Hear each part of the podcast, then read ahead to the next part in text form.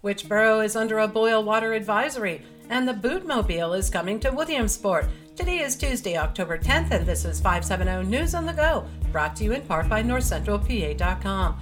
Mostly sunny today, a high near 60. A Hughesville man is jailed after investigators with the state attorney general's office raid his home. 39 year old Douglas Seitzer Jr. allegedly had more than three dozen inappropriate images of children on his cell phone and tablet. During questioning, he reportedly admitted to secretly taking pictures of children in public places.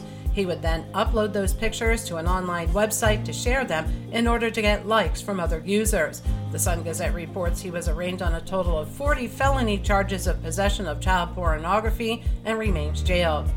The borough of Montgomery is under a boil water advisory until further notice. There was a water main break near Browse Road and Route 405, which resulted in a loss of positive water pressure. That loss can create conditions that could allow contaminants to enter the distribution system. Montgomery residents are advised to boil water for any use that may result in ingestion, including making ice, brushing teeth, washing dishes, and food preparation.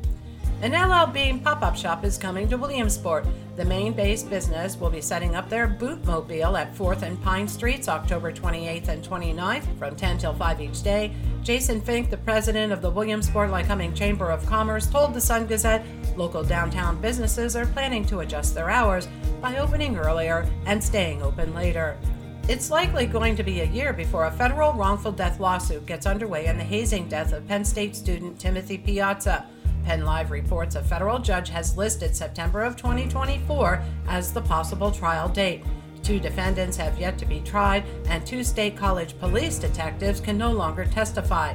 Timothy Piazza died two days after falling down steps during an alcohol infused bid acceptance night at the former Beta Theta Pi frat house. Sunbury Police Chief 47 year old Brad Hare has officially retired. His retirement was accepted by council last night without comment or discussion. On August 31st, it was announced Hare was not available and Travis Bremigan was named the active chief.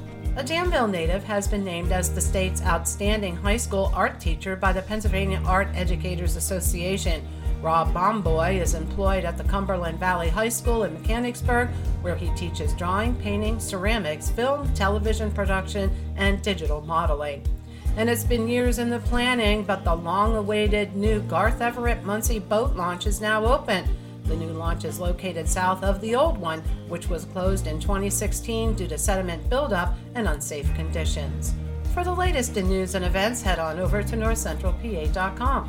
I'm Liz Brady, and you're up to date with 570 News on the Go.